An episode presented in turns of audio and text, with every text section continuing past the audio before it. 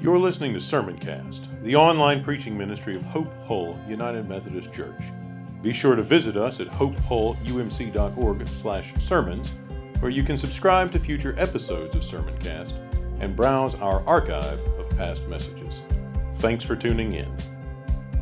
At the heart of our Christian faith is mystery.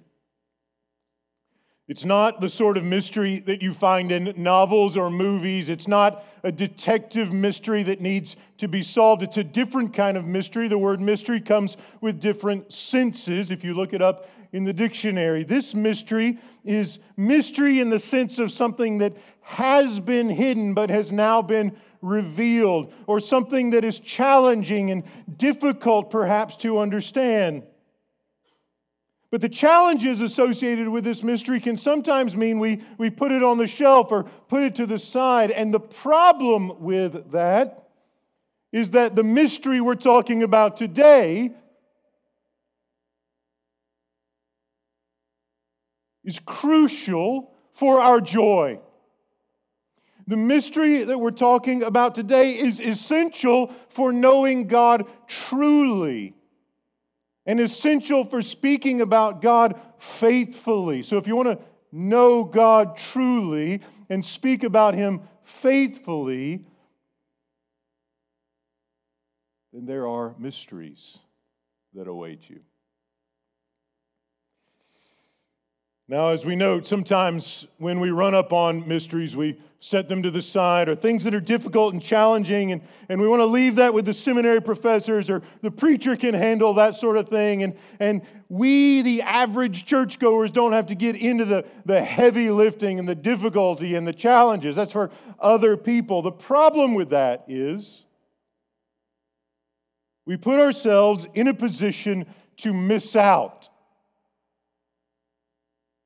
on knowing God the way He desires to be known.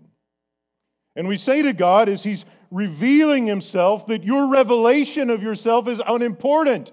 It's not worth my time. It's not worth my energy. It's not worth me sitting down and prayerfully considering the way you've made yourself known. And I don't think we want to say that to God. And I don't think we intend to say that to God. We just get scared. Now, I'm not saying everybody has to be a professional theologian, but every Christian ought to be on a journey of learning to speak and think more faithfully about who God is, and speak and think more faithfully about how He's revealed Himself. And all of us are at different places in that journey. And so when we come together and we come to the scriptures, we spend time hearing how God has described himself, hearing how God has revealed himself, and considering that prayerfully and worshipfully together as we're drawn into his life and into these mysterious realities so that we can know him more deeply and speak about him to one another, to our families, to our colleagues, to strangers more faithfully. We do not want to tell God that He's not worth our time. If we do, we are in danger of missing out on depths of joy that we cannot imagine. Because knowledge of God and knowing God in Christ is to be prized and valued above all things. And that means we bring ourselves to the mystery of the Nativity.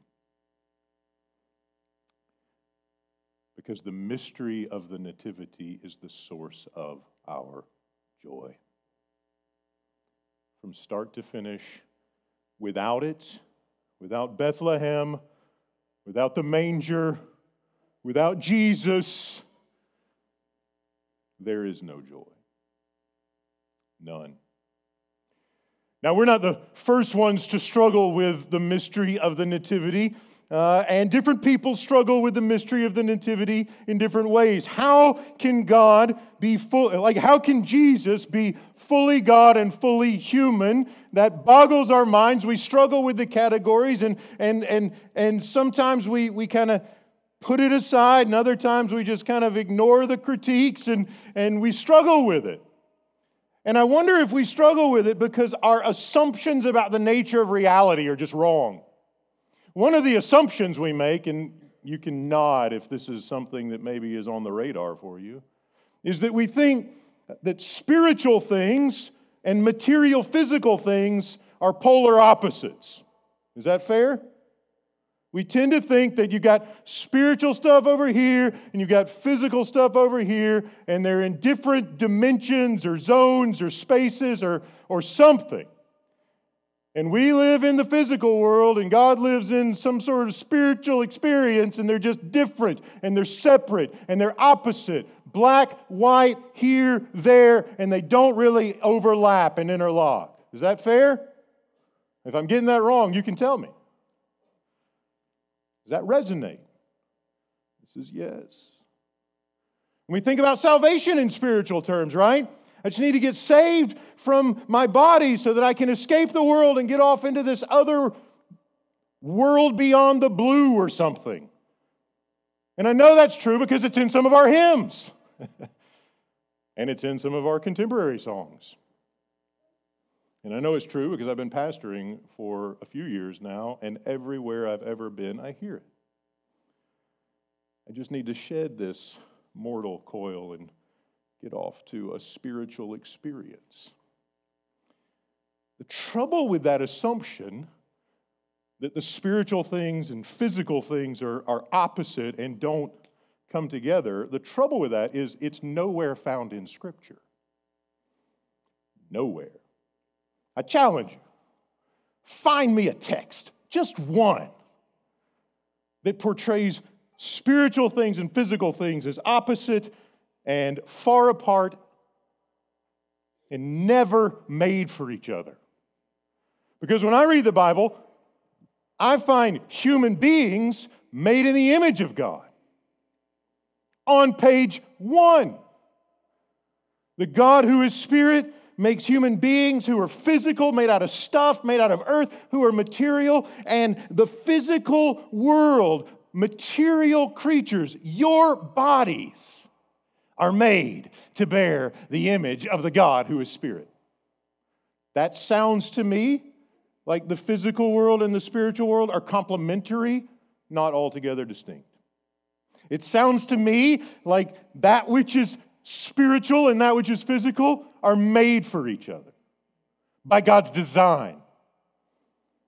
And then as I continue to read through creation narratives, I discover that the, the entire context for our knowing God is this world. God never introduces uh, himself to us, God never reveals himself to human beings outside of physical space. Have you ever thought about that? Like, he makes a world, says it's good, puts image bearing creatures into the world, says it's very good and then that physical world becomes the context for God's self revelation.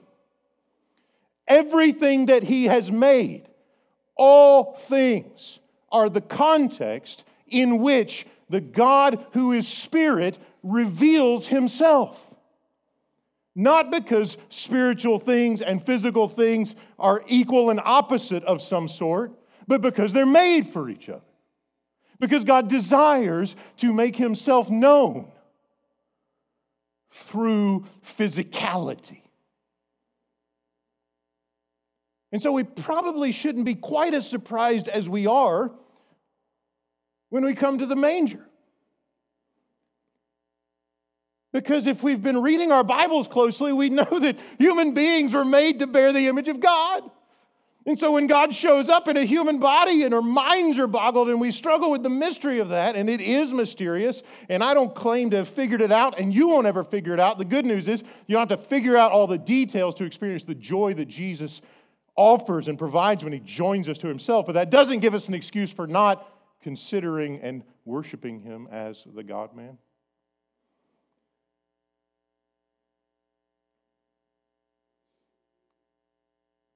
We have in Jesus the ultimate human being who bears the image of God uniquely and perfectly. Not just the image, but the exact imprint of his being, we are told. And so, one of the reasons I think, one of the reasons I fear that we struggle with the God man, and we're not the first ones, the church has been struggling with how to talk about Jesus for centuries, is because we come with the wrong assumptions. We read the Bible assuming physical world's over here, you get saved out of that into a spiritual world. When the story the Bible really tells, tells is that God, who is spirit, has become incarnate, which means to take on flesh, to save this world that he has made and called very good. And at the end of the story, if you read all the way to the end, we are told that God makes his home here. The dwelling of God is among mortals. And he will be their God, and they will be his people. So, from cover to cover, creation to new creation, and incarnation all the way through, God has created physical space to be the space in which he manifests the glory of his presence. Whether it's image bearing creatures in the garden, the image of the invisible God in the Son, or the full manifest presence of the triune God in the new creation. The whole story is about how God has designed physical space to make his spiritual presence known. The created world is the vehicle for the revelation of God's spiritual self. If that helps us with the mystery, Thanks be to God. There's still some things to sort through as we struggle through this mystery, refusing to put it on the shelf. It's always comforting to me to know that I'm not the first person to wrestle with something. And we find in the opening pages of the Gospels that there was a man wrestling with the person of Jesus. Now, Joseph wasn't the first person to wrestle with Christology, the doctrine of Christ. I suspect Mary did first. First human being to wrestle with how God can inhabit human flesh was that little girl who offered herself fully to what God wanted to do in and through her. But her fiance had to deal with those issues as well. And we're told that he intended to deal with them in a kind way. After their betrothal, Mary is pregnant, and Joseph could unleash the full fury of the law. And yet, he's willing to keep it quiet and just go their separate ways until God intervenes and reveals that what's happening in this instance is unique, that there's no other birth before or after that is like this. And in this moment, we begin to discover what would later become the language of the creeds, the language of the church, that Jesus is truly God and truly human because we are told about his birth from a woman and we are told about his conception as the work of the Holy Spirit. Now, everyone born is human, right? If you want to be human, you got to have a mama. Right, mamas? I brought you into this world, that whole thing. we are presented here with a fully human Jesus. In fact, no one at his birth was questioning that. No one at Jesus' birth was thinking, you know, maybe he's fully God and just sort of, sort of human, like some folks in the fourth century said. No, it was the God part they were wrestling with. Like, we know what normal human beings look like. But even here in this first chapter, we are seeing how the early church began, under the inspiration of the Holy Spirit, to wrestle with the identity of Jesus. Let's hear it again. Joseph intends to dismiss Mary quietly, not to exact any sort of legal vindication for this unplanned pregnancy. Maybe I should say unexpected, because God certainly had his plan. But just verse 20, as he resolved to do this, an angel of the Lord appeared to him. So you've got God sending an angel, taking initiative to protect his son. He's going to do that repeatedly in the opening chapters of Matthew. Just as Joseph was resolved to do this, an angel of the Lord appeared to him in a dream and said, Joseph, son of David, don't be afraid to take Mary as your wife. Don't be afraid of the scorn that often comes with unexpected pregnancies. Don't be afraid of the public disgrace. Don't be afraid. Instead, trust. Because the child that is conceived in her is the work of the Holy Spirit. He's got a mama, and God is behind the birth of this child. And in that moment, the New Testament presents us a mystery that we have wrestled with for 2,000 years the person of Jesus, fully human, fully God. And we do well to offer ourselves to worship the one who is, in some ways, mysterious. Because his birth, his nativity is the source of our joy.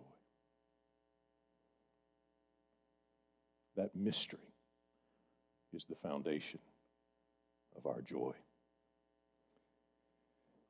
Matthew, as he reflects on the account of Jesus' birth, offers us some theological reflection. We don't know where his sources were. We don't know if he talked to Joseph or Mary or collected some other things that came along. Luke kindly tells us that he went and did some uh, interviews and then brought it together. Matthew doesn't give us that kind of information, but whatever he received truthfully, he considered and wrote about it in light of the Old Testament, particularly Isaiah particularly Isaiah 7. And when he discovers this story, this account of this very unique birth, and he goes back and reads Israel's scriptures and sees that God was aiming at this direction all along for hundreds of years.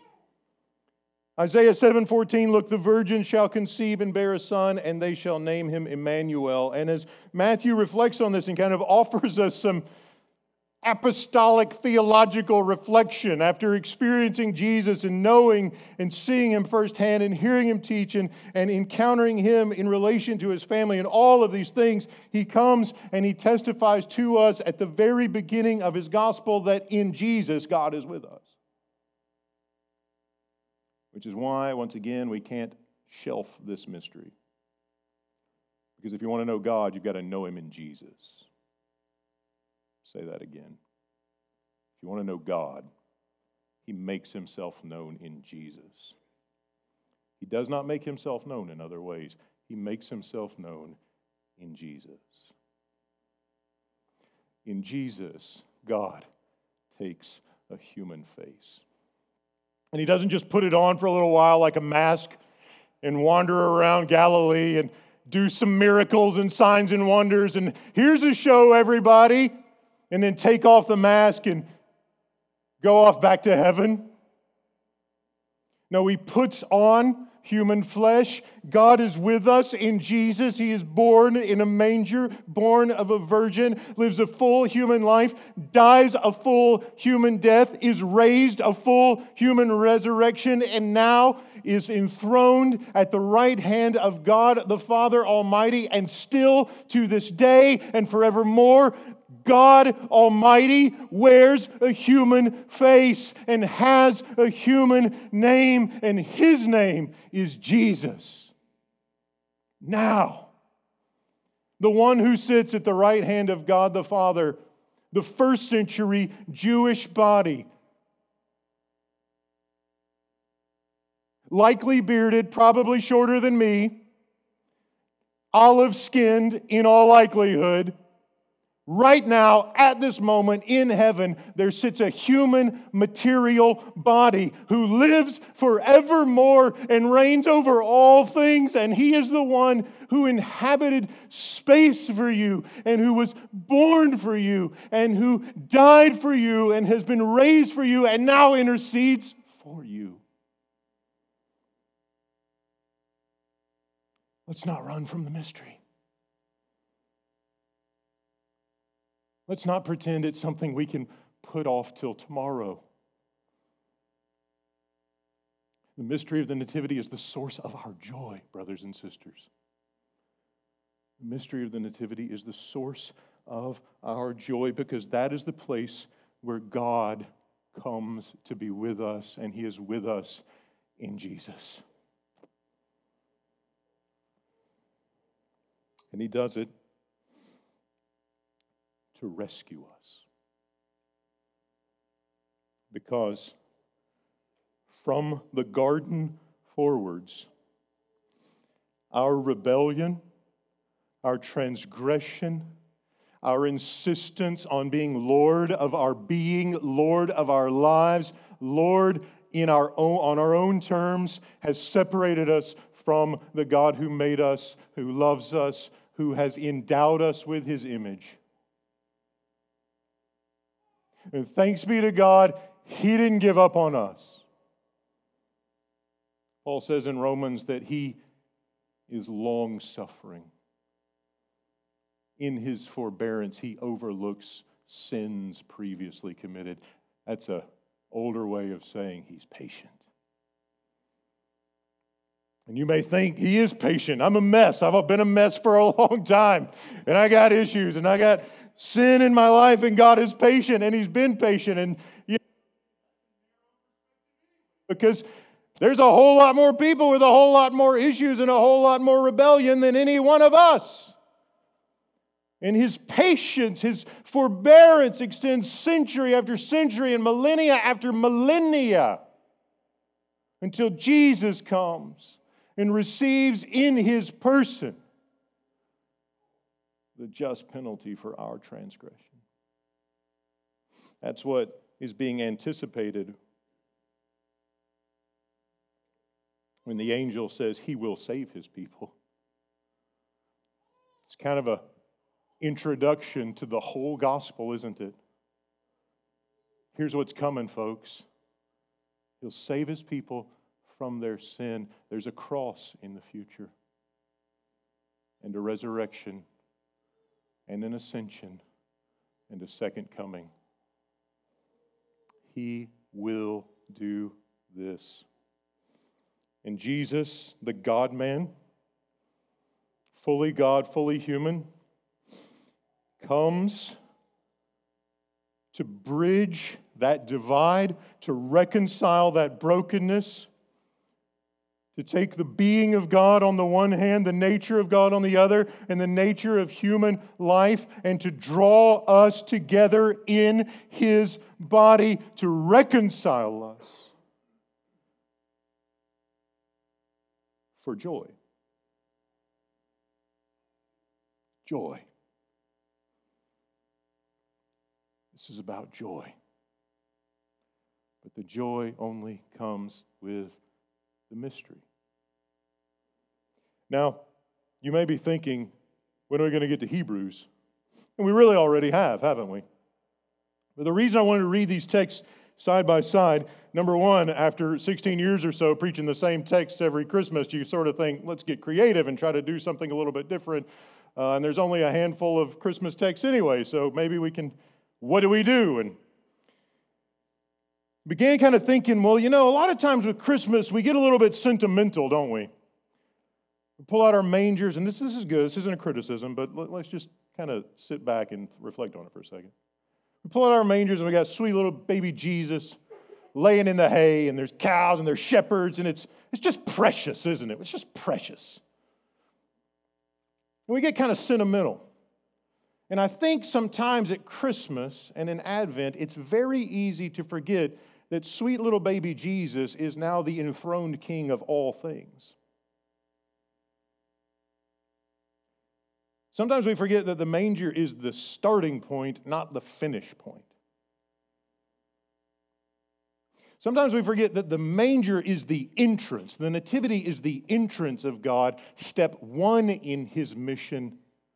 But the exaltation and ascension of Christ and his second coming, when his exaltation is fully realized in all things and all places, that's where this thing is going.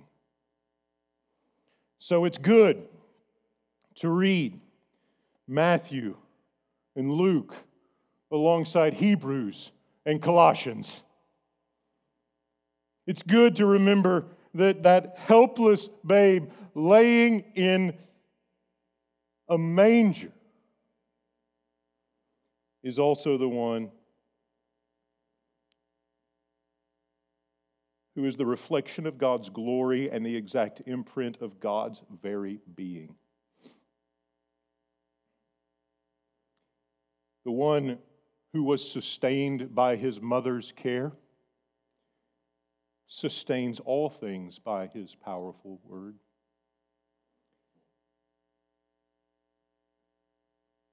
The one who is the eternal Son and has taken on human flesh, has made purification for our sins, and now sits at the right hand of majesty on high. The baby in the manger is also now and forever the King of heaven and earth. That will not change. It will not change. As I read through Hebrews, I can't help but think of the Nativity. Verse 5 To which of the angels, one of the ways that the, logic of this text works is, is the author to the Hebrews wants us to see how superior Jesus is, and there are a variety of different things and creatures that he's going to, uh, throughout the whole document, express that Jesus is superior to all sorts of things. But the first one is he's superior to angels. So, which one of the angels, as cool as they are, and as great as they are, and as flashy and fierce as they are, to which one of those guys did God ever say, You're my son?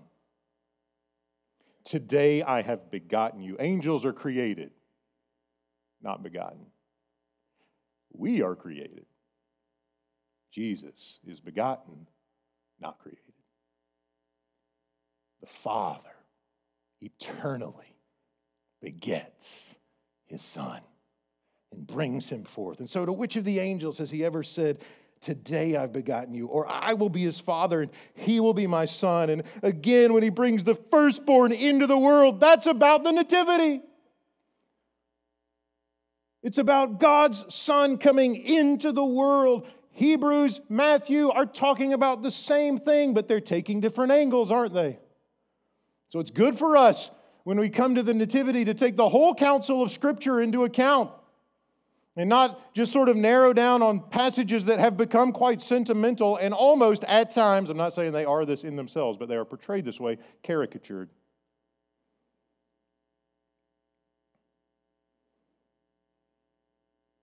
Silent night, holy night. Yes, holy night. Probably not all that silent.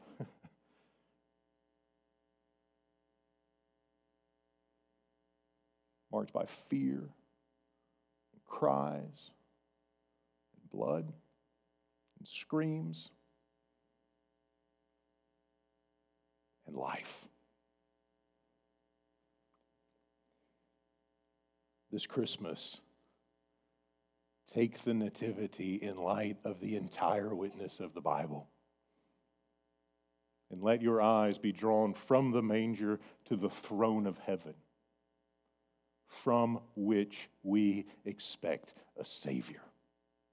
And when He comes, He will transform our humble bodies into the body of His glory. And when He comes, He will set this world free from bondage to decay. That's what the cosmic king does. That's full salvation. That's Bible. Again, when he brings the firstborn into the world, he says, Let all God's angels worship him. You know, you get the full deity of Jesus in this text.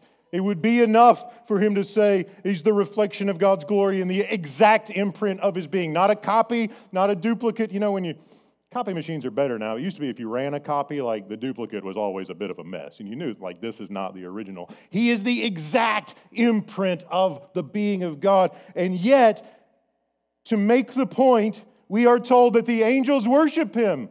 And if you read your Bible, you know there's only one being who gets worshiped, and his name is God, Father, Son, and Holy Spirit. There's only one who is worshiped, and to worship anything else is rebellion. But the angels worship the Son.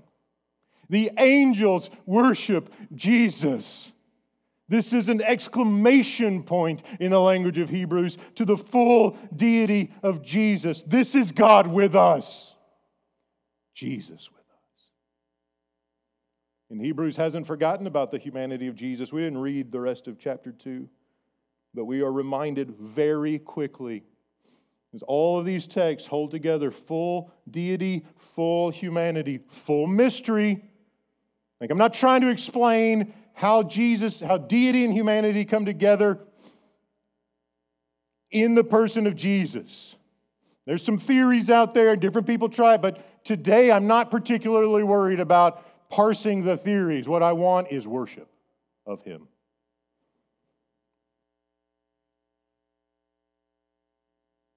Who shares the same things, our flesh and blood. Verse chapter 2, verse 14. Since therefore the children share flesh and blood, he himself likewise shared the same things, so that through death he might destroy the one who has the power of death, that is the devil, and free those who all their lives were held in slavery by the fear of death. Through and through, whether it's gospels or epistles, the deity of Christ and the humanity of Christ are brought together for the goal of our freedom and joy and comfort. You want comfort? Do, do you want comfort? One person said amen. Like, let us remain uncomforted. do you want to be comforted? The mystery of God in human flesh. Not to be solved, not to be parsed, but to be worshiped. Jesus is the source of our comfort and joy. So, the exhortation, brothers and sisters, pursue the mystery. No time is wasted that is time spent pursuing Jesus. No time is wasted when that time is spent pursuing Jesus. We can waste time a lot of ways. We can waste time doing good things. Time is never wasted when that time is spent worshiping the one who came to give us ultimate joy. And the worship of Jesus and the glory of Jesus is not in contrast with our joy.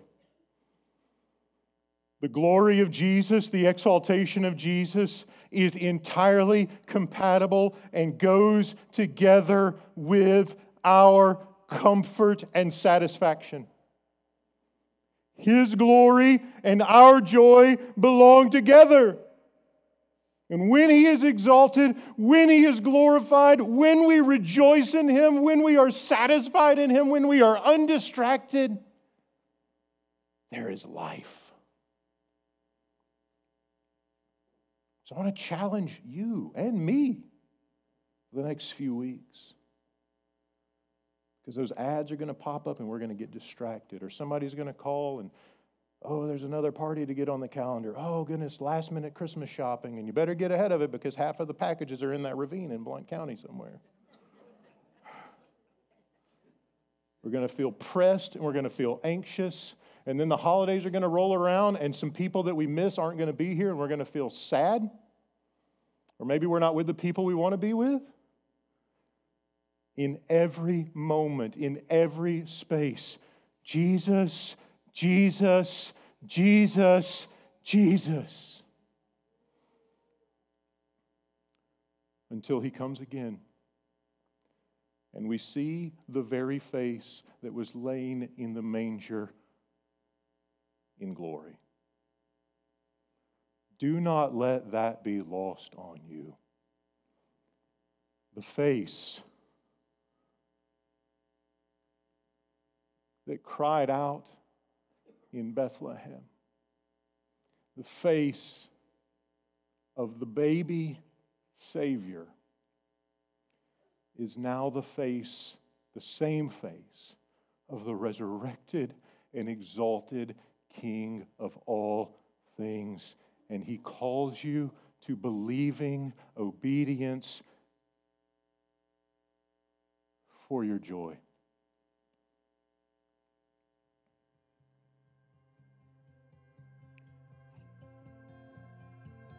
His joy.